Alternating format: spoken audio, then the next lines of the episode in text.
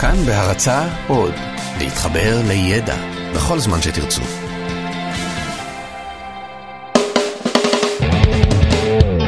שלום, אני דורון פישלר ואתם מאזינים למובן מאליו. ואתם יודעים, כולנו אנשים שונים שמדברים שפות שונות. ויש כל כך הרבה דברים שמבדילים בינינו. אבל יש דבר אחד שמאחד את כולנו, את כל בני האדם, שפה אחת שאותה כולנו מבינים. אימוג'ים. כלומר, לא כל האימוג'ים, יש אימוג'ים שאני לא מבין. למשל, אני לא יודע למה צריך אימוג'י של איש מחייך עם מים יורדים לו מהמצח, לאיזה סיבות זה שייך. גם למה צריך אימוג'י של קקי מחייך, אני לא יודע. אבל יש לפחות סמל אחד שהוא באמת אוניברסלי. לב. מין משולש שעומד על קודקוד אחד ולמעלה יש מין שני חצאי עיגולים. אתם יודעים איך נראה לב, אוקיי? הסמל הזה. זה הסמל אולי הכי מוכר בעולם. כאילו, אני קורא עברית אבל אני לא קורא סינית ואני לא קורא קוריאנית ועדיין באתרים בכל העולם אפשר למצוא בתוך הטקסטים את הסמל הזה של הלב. כולם מכירים את הלב בכל העולם. הרבה יותר אנשים מזהים את הסמל הזה לב מאשר את האות א'. ואפשר בקלות לחשוב שהצורה הזאת של הלב זה סמל אוניברסלי שאנשים מבינים פשוט אינסטינקטיבית, כמו שכשרואים אייקון של איש הולך, זה איש הולך, אנחנו לא צריכים שיפרשו לנו את זה כי זה ציור של איש הולך. אבל זה לא באמת ככה עם הציור של הלב, בגלל שזה לא נראה כמו לב. אתם ראיתם פעם לב, נכון? זה לא נראה כמו הצורה הזאת. זה לא משולש עם שתי גבעות כאלה מעלה, אז מאיפה הגיע בכלל הרעיון של לב נראה כמו לב? ויותר מזה, הסמל לא משנה, מה שמשנה זה מה שהוא אומר. וכולם יודעים מה זה לב. לב זה אהבה. אני לב אותך וכל זה. ושוב אני הולך להרוס את זה ולשאול, למה? יש לנו את כל הרעיון הזה שמחשבות הן בראש, אבל רגשות הן בלב, וזה כל כך חלק מהתרבות, זה כל כך מובן מאליו שאנחנו מדברים ככה כל הזמן. אתם יכולים להגיד עם היד על הלב ששמתם לב פעם לכל הלבבות האלה שנמצאים לנו בשפה? כאילו יש לנו לב טוב ולב זהב ולב אבן ואחד בפה ואחד בלב ואתם נותנים למישהו את הלב והלב נשבר וזה עושה כאב לב או אם תרשו לי לצטט החוק העליון כתוב לא בספרים אלא בלבבותיהם של בני האדם. לב טולסטוי. וגם כאן אפשר לשאול למה? למה את בלב? כלומר סליחה שאני הורס את הרומנטיקה אבל אתם לא באמת מרגישים אהבה בלב אתם מרגישים אהבה במוח, כמו כל דבר אחר שאתם מרגישים. לב זה שריר, שהתפקיד שלו זה להזרים דם לכל הגוף. זה מאוד חשוב, אבל אין בו אה, באמת רגשות. כשעושים ניתוח השתלת לב, הבן אדם שקיבל את הלב לא מקבל פתאום רגשי אהבה לאשתו של מישהו אחר. אז יש פה שלושה דברים בעצם. האיבר בגוף, הרגשות והסמל הזה. מה הקשר ביניהם? ולמה הם כל כך משויכים כולם לאותו המושג, לב?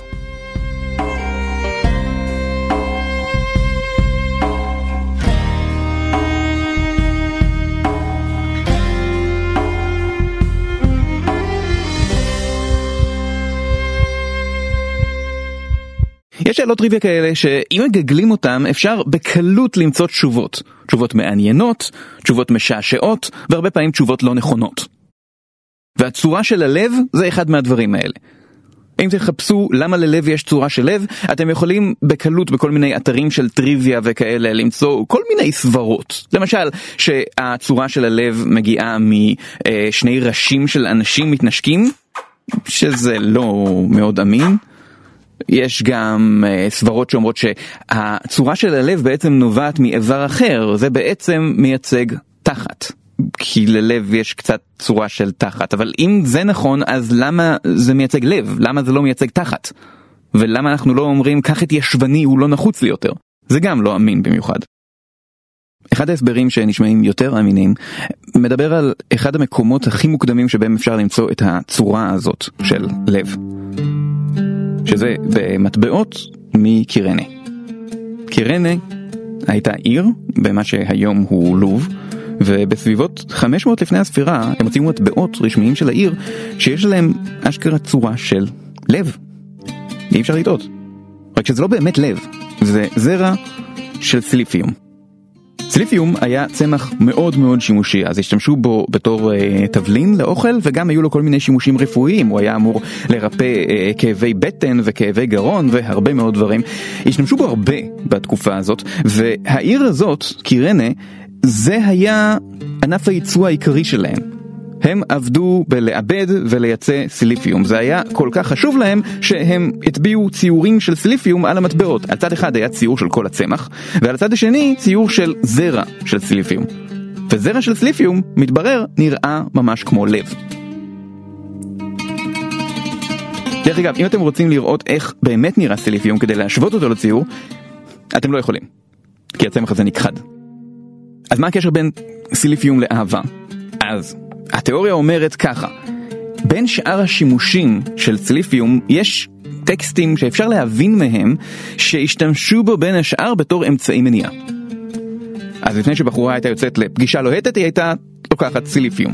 ומכאן נוצר הקשר בין סיליפיום ואהבה. אבל גם זה קצת קלוש. קודם כל, להשתמש באמצעי מניעה בתור סימן אוניברסלי לאהבה זה קצת מוזר.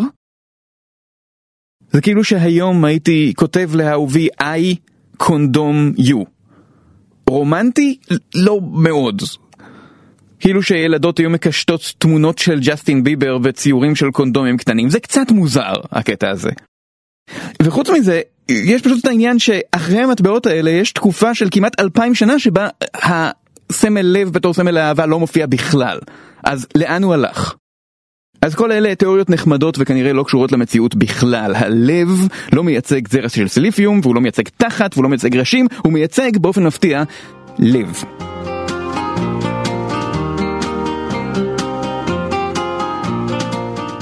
אבל בואו נחזור קודם אחורה עוד, הרבה לפני קירנה והסיליפיום וכל זה. בתנ"ך, המילה לב מופיעה הרבה מאוד פעמים, ולא ברור אם הם אי פעם מדברים על האיבר לב. כשאומרים לב, מתכוונים למחשבות, לרגשות, לנשמה, למהות של הבן אדם. יצר לב האדם רע מנעוריו, ואני אקשה את לב פרעה, יין ישמח לבב אנוש. הם כולם מדברים על המהות של האיש, וזה לא רק רגשות. היום יש לנו את החלוקה שאנחנו חושבים בראש, מרגישים בלב, אבל בתנ"ך זה לא ככה. גם חושבים בלב, גם אינטליגנציה נמצאת בלב. כמו שאלוהים אומר לשלמה, הנה נתתי לך לב חכם ונבון, אשר כמוך לא היה לפניך ואחריך לא יקום כמוך, הרבה מחמאות הוא נותן לו. אתה חושב בלב, וזה לא רק בתנ"ך, בהרבה תרבויות אחרות מתייחסים ללב בתור המהות של הבן אדם, ואפשר להבין למה. כי האנשים אז לא ידעו הרבה על אנטומיה ועל רפואה, אבל הם כן שמו לב שאפשר להוריד לבן אדם אצבע, והוא ימשיך לחיות. אפשר להוריד לו את הרגליים, ועדיין הוא יישאר אותו בן אדם. אם מוצאים לו את הלב, לא כל כך. הלב זה קודם כל איבר הכרחי, עכשיו יש הרבה איברים פנימיים שבשלב הזה לאף אחד לא היה מושג מה כל אחד מהם עושה, כן? אבל מכל האיברים הפנימיים בגוף, הלב הוא היחיד שאפשר להרגיש אותו. הם רואים אותו פועם, מרגישים אותו פועם, יודעים שהוא עושה משהו. כשהלב מפסיק לזוז, כל הבן אדם מפסיק לזוז. המוח לא רואים שהוא עושה משהו, הוא סתם יושב שם, יכול להיות שזה סתם מין צמר גפן כזה כדי למלא את המקום. עכשיו, יש חשיבות גם לאיברים פנימיים אחרים לפעמים, אבל הרבה פחות מהלב. למשל, אה, המוסר נמצא בכליות. ואלוהים בתנ"ך מתאר את עצמו בתור חוקר לב בוחן כליות, שקצת נשמע כמו סטודנט לרפואה. ואם אני אומר באנגלית על מישהי ש-she's got guts, אני מתכוון שיש לה אומץ, למרות שמילולית אני שיבחתי אותה על המעיים שלה. אבל זה מאוד שולי ביחס לכל היחס ללב. יש המון שירים שמדברים על הלב. כשהלב בוכה, רק אלוהים שומע.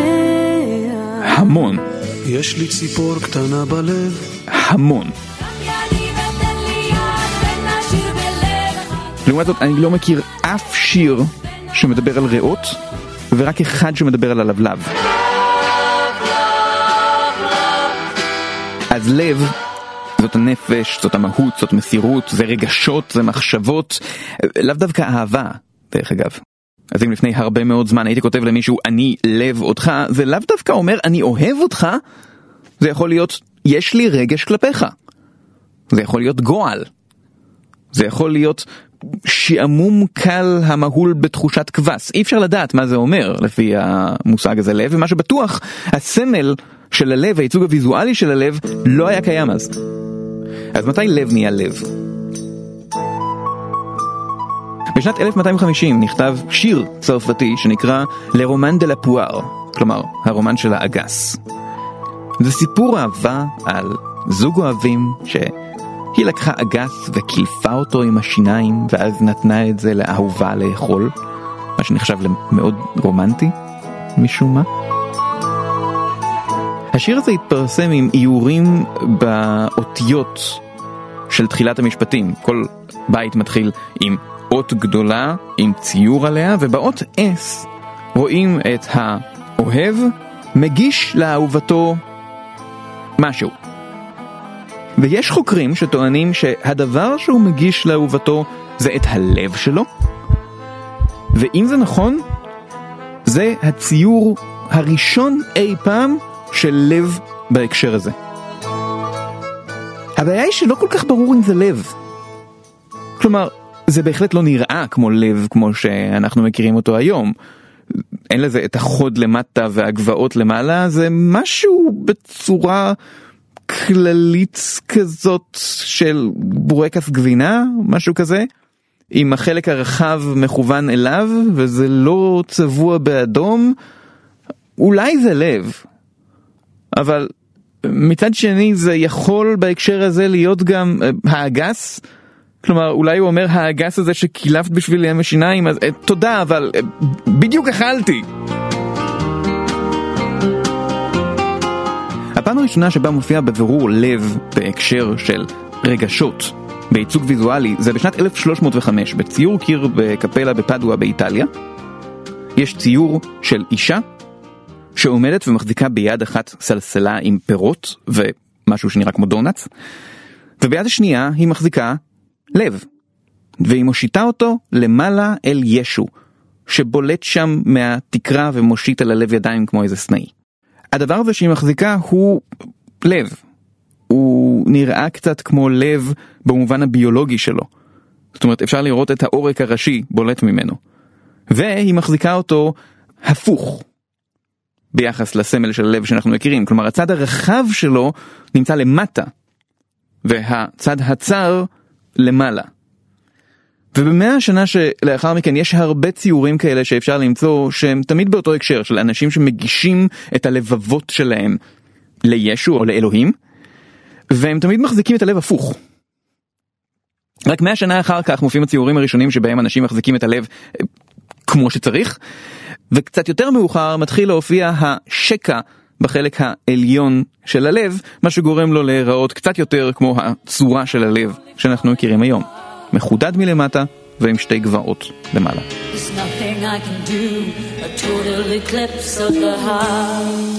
אז בשלב הזה די מתקבעת הנורמה של ככה נראה לב, ככה מייצגים לב, אבל אז עולה השאלה, אה, למה? למה הם ציירו ככה לב? לב לא נראה ככה. העניין הוא כזה, אנשים אז לא ידעו איך נראה לב. כמה הזדמנויות יש לבן אדם נורמלי לראות לב של בן אדם אחר? חשוב לי להבהיר, אני לא רופא, כן? שום דבר שנאמר בפודקאסט הזה לא צריך להילקח כעצה רפואית מוסמכת, אבל בתור כלל אצבע, אם אתם יכולים לראות את האיברים הפנימיים של מישהו, ככל הנראה המצב הרפואי שלו לא כל כך טוב, ואולי כדאי להתקשר למגן דוד אדום. במצב נורמלי, אנשים לא רואים לבבות של אנשים אחרים. ומכיוון שבאותו זמן הכנסייה הקתולית אסרה על ניתוחים שלאחר המוות, אז בכלל לא היו הרבה הזדמנויות לאנשים לראות לב של בן אדם אחר. הם כן יכלו לראות לבבות של חיות אחרות. הם יכלו ללכת לאטליז ולראות הרבה לבבות של כבשים, של פרות, של חיות אחרות. ולב של כבשה, בעיקר אם פורסים אותו, הוא קצת נראה כמו לב. יש צורה כזאת של לב. אל תחפשו את התמונה הזאת כי זה מגעיל, תסמכו עליי. זה נראה כמו לב. הידע האנטומי והרפואי מן הסתם משתפר, ומשלב מסוים בהחלט אפשר למצוא איורים של לבבות שנראים כמו לב, לב אמיתי, אבל בשלב הזה הייצוג של לב באמצעות האייקון הזה כבר היה מקובל. אנשים התרגלו לזה, בקלפים יש יהלום, עלה, טילטן ולב, ואנשים רגילים לקרוא לצורה הזאת לב. זה נהיה גם סמל דתי. התחילו להשתמש בלב הקדוש של ישו, שמסמל את האהבה של ישו אל המין האנושי, לא אהבה באופן כללי, לא אהבה רומנטית, האהבה של ישו אל המין האנושי, והרבה פעמים רואים את הלב שלו, הוא אדום, הוא בוער, הוא מוקף בשרשרת של קוצים ויש עליו צלב. ומכיוון שזה סמל דתי, הלב התחיל להופיע גם בהרבה סמלים ומגינים של בתי אצולה, ולוחמים יצאו לקרב עם מגינים ושריונים שמכוסים בקישוטים של לבבות. מה שכנראה לא היה קורה היום, אני לא רואה פייטרים מהמרינס יוצאים לאימון עם מדים מקושטים בלבבות אדומים, כי זה לא נחשב למצ'ואיסטי במיוחד, אבל אז זה כן היה. זה היה לגמרי גברי לצאת לקרב כשאתה נראה כמו דובון אכפת לי. רק במאה ה-18 התחילו להשתמש בלבבות באמת בתור סמל של אהבה רומנטית ספציפית. אז כבר אפשר למצוא מכתבי אהבה עם ציורים של לבבות. אז כולם כבר מכירים את הלב בתור סמל של אהבה, ועדיין הוא לא נכנס לשפה היומיומית עד שנת 1977 בניו יורק. בשנת 1977 המצב של ניו יורק לא היה משהו. היא נחשבה לעיר מאוד מאוד אלימה ומפחידה, ומחלקת התיירות של המדינה החליטה לפתוח במסע פרסום לשיפור התדמית של ניו יורק ועידוד התיירות. הייתה להם סיסמת פרסום שהלכה ככה: אני אוהב את ניו יורק. מישהו קיבל כסף על לכתוב את הסיסמה הזאת. מי שלא קיבל כסף היה המעצב הגרפי שלהם, מילטון גלייזר, שהסכים לעבוד בהתנדבות על הקמפיין הזה.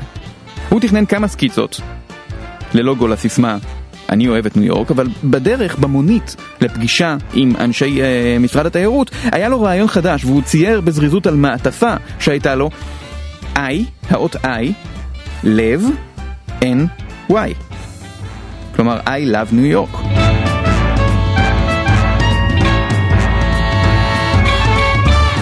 הם אהבו את הרעיון הזה והפכו את זה ללוגו הרשמי של uh, מסע הפרסום הזה. עכשיו, להשתמש בלב בתור תחליף למילה לאו נשמע אולי היום לגמרי מובן מאליו, אבל זה לא, זה לגמרי לא היה. אנשים לא עשו את זה. סביר שמילטון גלייזר לא היה הראשון אי פעם שהשתמש בלב בתור פועל, כמו I, לב, U, אבל זה לא היה דבר מקובל, זה לא היה משהו שאנשים הכירו. כשראיתם I לב NY, לקח קצת זמן לפענח את זה, למה הכוונה. הקמפיין היה אמור להימשך חודשיים, אבל הלוגו הזה הצליח. הוא הצליח בטירוף. זה אחד הקמפיינים הפרסומיים הכי מצליחים אי פעם, כי עובדה, עברו 40 שנה, ועדיין אתם יכולים לקנות סטיקרים וחולצות ופוסטרים של I love New York. ומה שיותר חשוב זה שהסיסמה הזאת הפכה למם. כלומר, אנשים עשו חיקויים שלה ומניפולציות שלה ופרודיות שלה. אז מהר מאוד אפשר היה למצוא חולצות וסטיקרים של I love LA, I love NJ, I love TLV, אין עיר בעולם שאי אפשר למצוא I love השם של העיר הזאת, זה כולל את רעננה, דרך אגב. רוב החולצות והפוסטרים האלה הם חיקויים בלתי חוקיים. אה, ללשכת התיירות של ניו יורק יש היום מחלקה שהתפקיד שלה זה לתבוע אנשים שמשתמשים בלי רשות בסימן הרשום של I love NY, הם מרוויחים מזה הרבה כסף, ומילטון גלייזר המעצב שהמציא את זה דרך אגב לא רואה מזה גרוש. ודרך הקמפיין הפרסומי הזה, אנשים התרגלו ש-I, לב, משהו, זה דבר שאפשר להשתמש בו. הסימן לב נהיה פועל. הוא נהיה תחליף למילה לאו. זה שמשתמשים בו היום בחופשיות, זה משם. עדיין, במשך הרבה זמן, לכתוב למישהו לב, זה היה משהו מאוד אישי, היית צריך להתאמץ בשביל זה, בגלל שאפשר לעשות את זה רק בכתב יד. אי אפשר לשלוח למישהו במייל לב, עד שבאמת נכנסו לחיים שלנו האמוג'ים והאמוטיקונים, ועכשיו אפשר, וקל מאוד, להכניס לב. ומכיוון שהיום אנשים מחליפים ביניהם אס.אם.אס בדיוק כמו שהם מדברים, זו צורת התקשורת העיקרית של אנשים מסוימים, לב הפך למילה בשפה. לממש חלק מהשפה, יש היום אינפלציה של לבבות. אם פעם היה צריך במיוחד לצייר את זה, היום זה, אוי, הוא שלח לי רק שלושה לבבות עכשיו ולא חמישה. אולי הוא כועס עליי? אז זה מצב הלב היום. אין לזה שום קשר לאנטומיה. זאת פשוט מילה. ויכול להיות שתוך כמה שנים גם קקי קטן ומחייך יהיה אותו דבר. אבל יכול להיות שלא. כמו הים, כמו לב הים, ליבו של. זה היה המובן מאליו. אם אתם רוצים לראות את כל התמונות שדיברתי עליהן, על כל תולדות הלב, אפשר לראות את זה באתר של הפודקאסט, בכאן.org.il/פודקאסט, ואפשר למצוא שם כמובן את כל הפרקים של הפודקאסט הזה, ומבחר עצום ומדהים של פודקאסטים אחרים. אני דורון פישלר, אסף רפפורט היה הטכנאי, רומטיק ואייל שינדלר אורחים. אתם יכולים להתעדכן בפרקים חדשים ובעדכונים אחרים בדף הפייסבוק דורון פישלר נגד העולם, וזה הכל. להתראות. מי יגיד לו, מי ידע, הסוד שבא